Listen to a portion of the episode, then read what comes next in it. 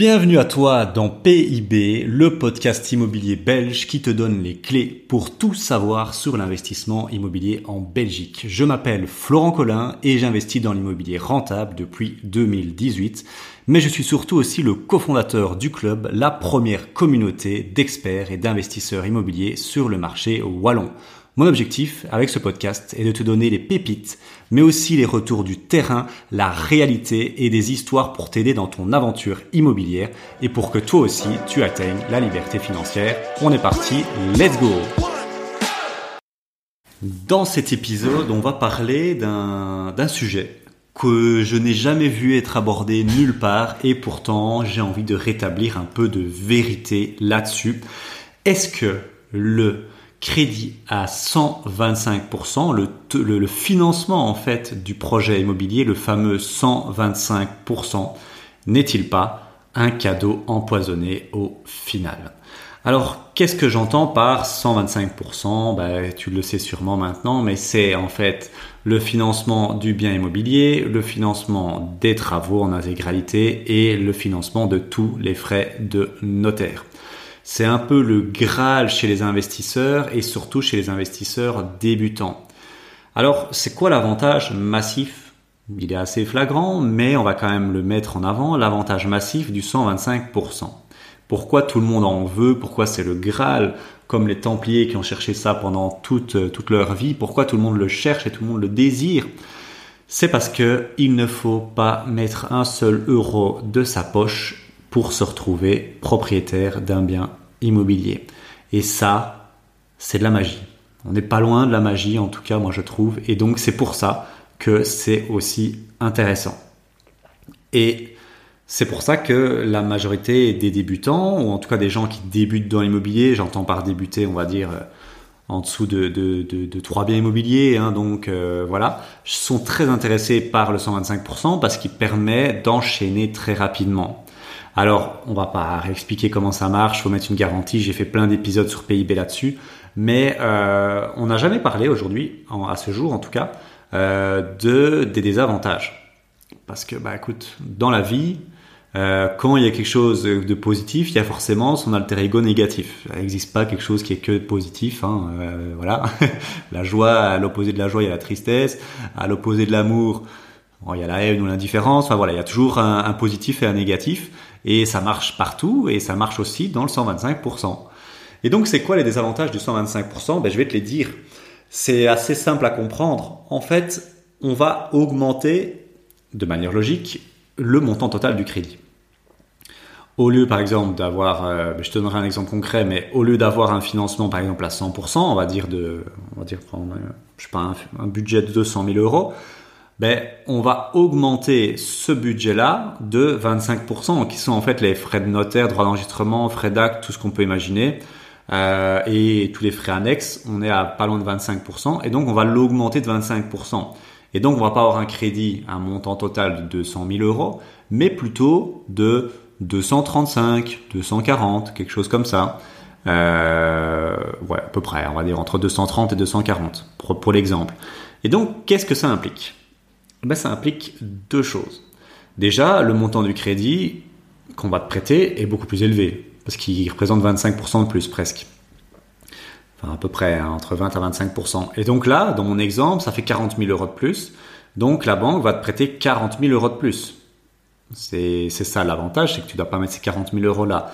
Mais ils vont quand même être financés. Ça, on l'oublie trop souvent, mais ils vont être financés. On est d'accord là-dessus. Hein. Euh, tu vas les payer quand même. Hein. On va pas te les offrir gratuitement. Et donc, le montant du crédit est beaucoup plus élevé. Ça, c'est normal, mais les gens l'oublient. En fait, euh, tu as l'impression qu'il y a un peu euh, une cécité euh, cognitive, qu'on appelle ça en psychologie. C'est que 100 ou 125%, pour eux, c'est le même montant. Et donc, ça devrait être le même cash flow. Et ça, je vais en reparler parce que c'est surtout pour ça que je fais cet épisode-là. Il, y a un problème, il y a une cécité cognitive, il y a un problème de cadrage chez les gens. Ils oublient que 125%, on finance 25% de plus presque, et donc le crédit est beaucoup, beaucoup plus élevé. Ok? Très important. Et la deuxième chose, là où quand tu amènes du 80%, c'est tapis rouge, euh, c'est c'est une formalité presque, hein, en fait, si tu as la, capacité d'emprunt. euh, et on te donne les meilleurs taux possibles, les meilleures conditions, tout ce que tu peux imaginer au niveau des assurances, tout ça, tout, tout est magnifique. Quand tu fais du 125%, c'est le parcours du combattant, c'est euh, le chemin de croix, et les taux sont beaucoup plus élevés. Hein. On est parfois sur des variations allant jusqu'à de 0,75 à 1,25. On va dire 1% pour la faire courte. Pourquoi? Pourquoi? À ton avis, pourquoi? Si tu m'écoutes un peu depuis quelques temps, ben c'est parce que la banque prend plus de risques sur ta tête. C'est simple.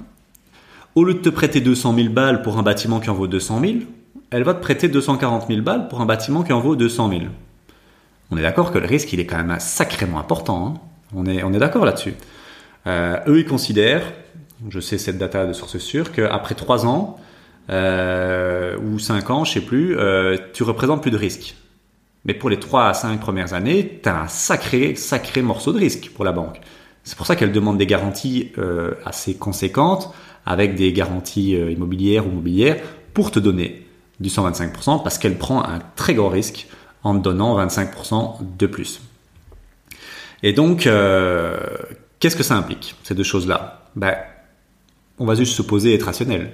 Si le crédit augmente de 25% presque, et enfin le montant total qu'on va te financer, qu'on te prête, augmente de 25%, et en plus, que le taux passe de 1% supplémentaire, à ton avis, qu'est-ce qui va se passer?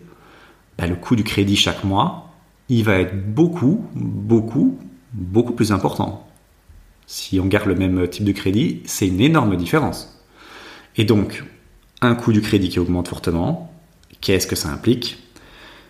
Je te laisse répondre, mais ça implique un cash flow beaucoup, beaucoup moins important. On est d'accord? Hein? Je vais te donner un exemple très concret sur le dernier deal que j'ai fait à Dinan. J'ai décidé, et j'en parlerai, je clôturerai l'épisode là-dessus avec l'arbitrage et le côté stratégie. Hein. L'immobilier, c'est que de la stratégie, c'est un jeu. Et pour moi, c'est un jeu stratégique que j'adore. C'est pour ça que je, trouve ça fascinant. Et en fait, voilà, je vais, vais pas me perdre là-dedans parce que ce sera ma conclusion, mais plus tu avances, plus c'est stratégique et plus c'est plaisant, l'immobilier. Et les débuts, c'est très ingrat, c'est très dur. Et donc accroche-toi les cinq années qui vont venir, ça va être euh, l'enfer, on va pas exagérer, mais ça va être très difficile, très très difficile, il va falloir faire beaucoup de sacrifices. Mais je peux te dire qu'après cinq ans, tu auras du, auras du jeu, on va dire, tu auras de l'amplitude, et ce sera très plaisant euh, comme jeu. Et, je vais prendre mon exemple ici, moi ça fait quatre ans, comme tu sais, fin 2018, enfin début 2019. Euh, ben, le deal que j'ai fait à Dinan, ici j'ai eu la possibilité de mettre à 80%. Et pour des raisons très spécifiques, qu'on pourra en discuter. Euh, si un jour tu deviens membre du club et qu'on discute de ça, j'ai décidé de mettre 80% alors que j'aurais pu avoir 225%. Et, euh, et donc voilà.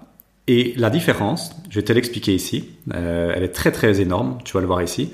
188 000 euros que j'ai eu à, 100, à 125 en mettant 80%, donc en payant les frais de notaire et 20% du projet immobilier. Et on m'a donné un taux à 3,48 on va dire 3,5 pour euh, résumer, mais ça fait 935 euros par mois.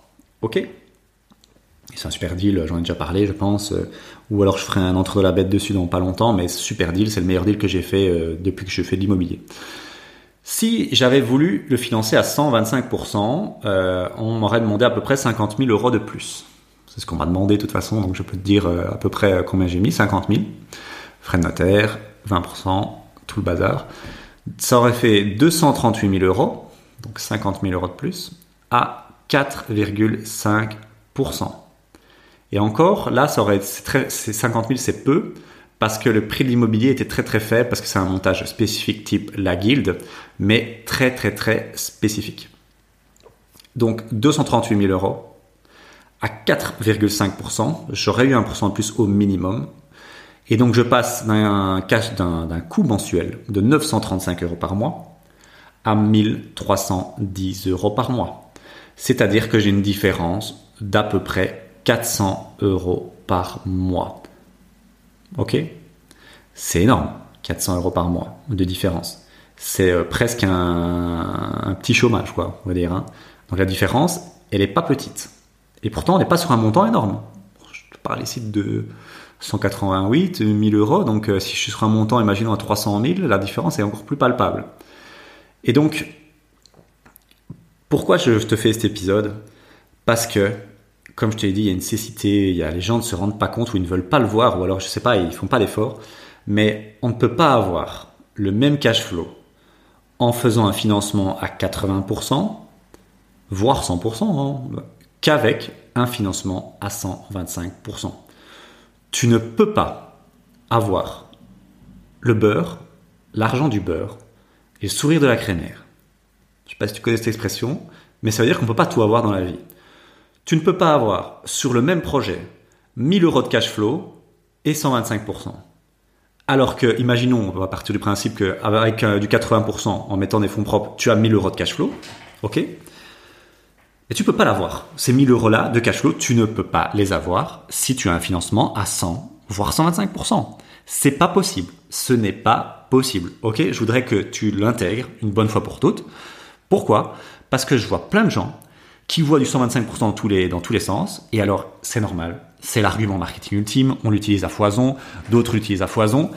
Mais le problème, c'est que là, alors les gens sont parfois matrixés et ils arrivent dans nos coachings et ils sont là, voilà, moi j'ai vu votre pub, je veux 1000 euros de cash flow, mais je veux pas mettre un bal de ma poche. Eh ben non, mon gars, c'est pas possible. Je te le dis, ce n'est pas possible. Tu vas peut-être avoir 500 euros et 125 et 125%. Mais c'est cool. C'est cool parce que tu gagnes quand même du cash flow alors que tu n'as pas dû mettre un euro de ta poche. Et ça, c'est la magie ultime du 125%. Le 125%, c'est bien.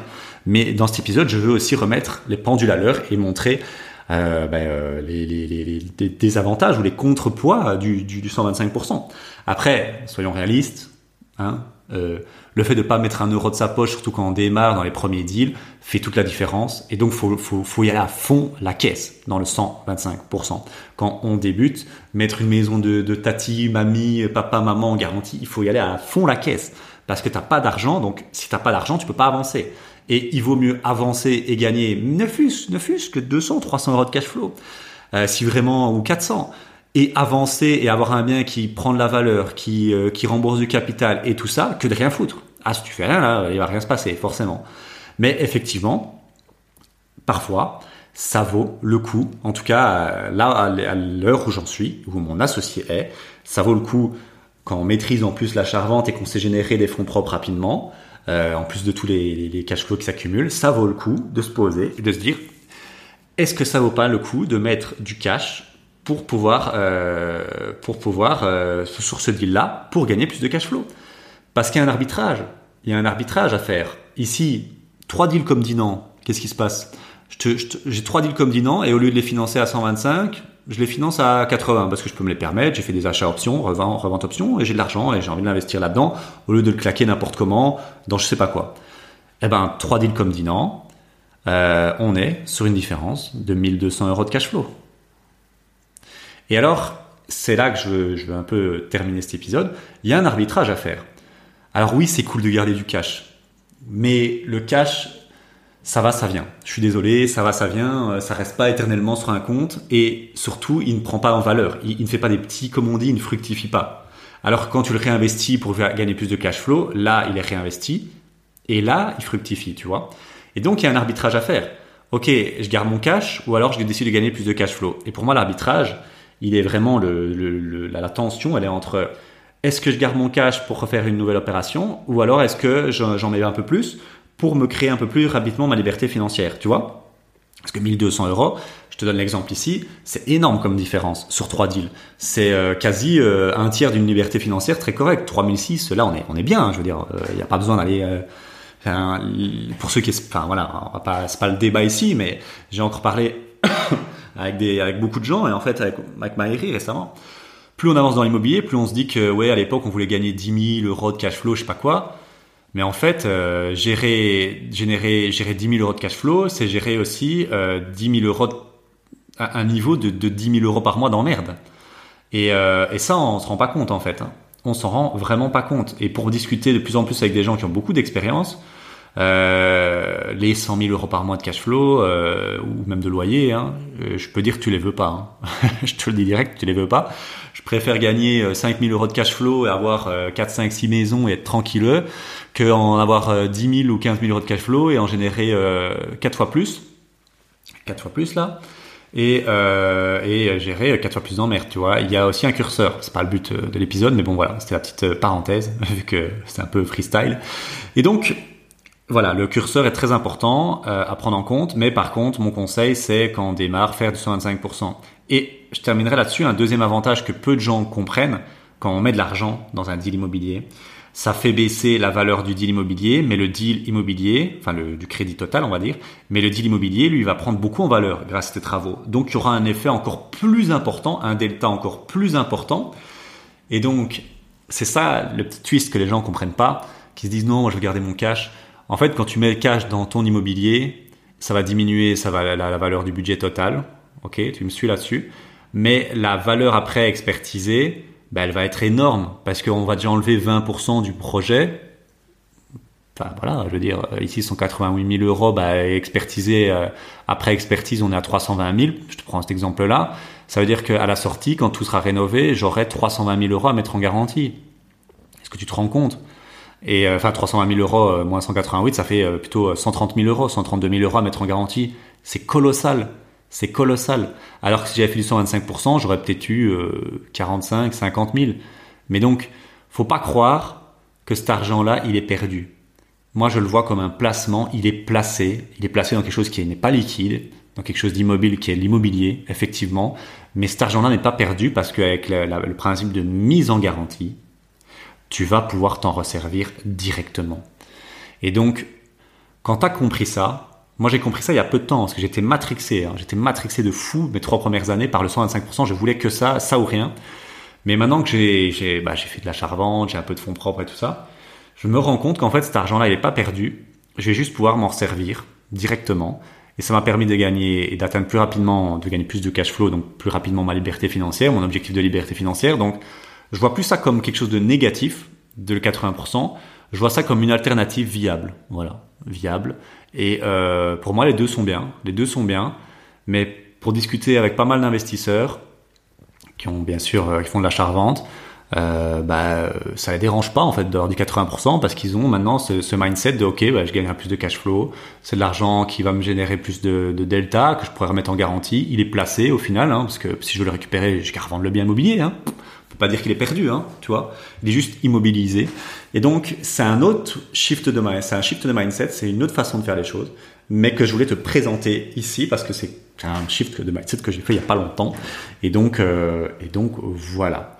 Et donc, je sais que c'était un épisode un peu à contre-courant de tout ce qui peut se faire sur le 125%, mais je voulais un peu démystifier tout ça. C'est bien beau, il est magnifique, 125%, et je n'ai vu que par ça, mais euh, mes quatre premiers investissements sur mes trois années et demie ont été à 125%. Donc euh, voilà, c'est pour moi, euh, c'est l'arme ultime, euh, c'est la magie, c'est incroyable pour démarrer. Mais quand tu commences à faire un peu d'achat-revente, quand tu as un peu plus de bouteilles, quand tu commences à générer des cash flows, des choses pareilles, et que tu as des revenus actifs, bah, ça vaut le coup aussi de, de regarder 80%.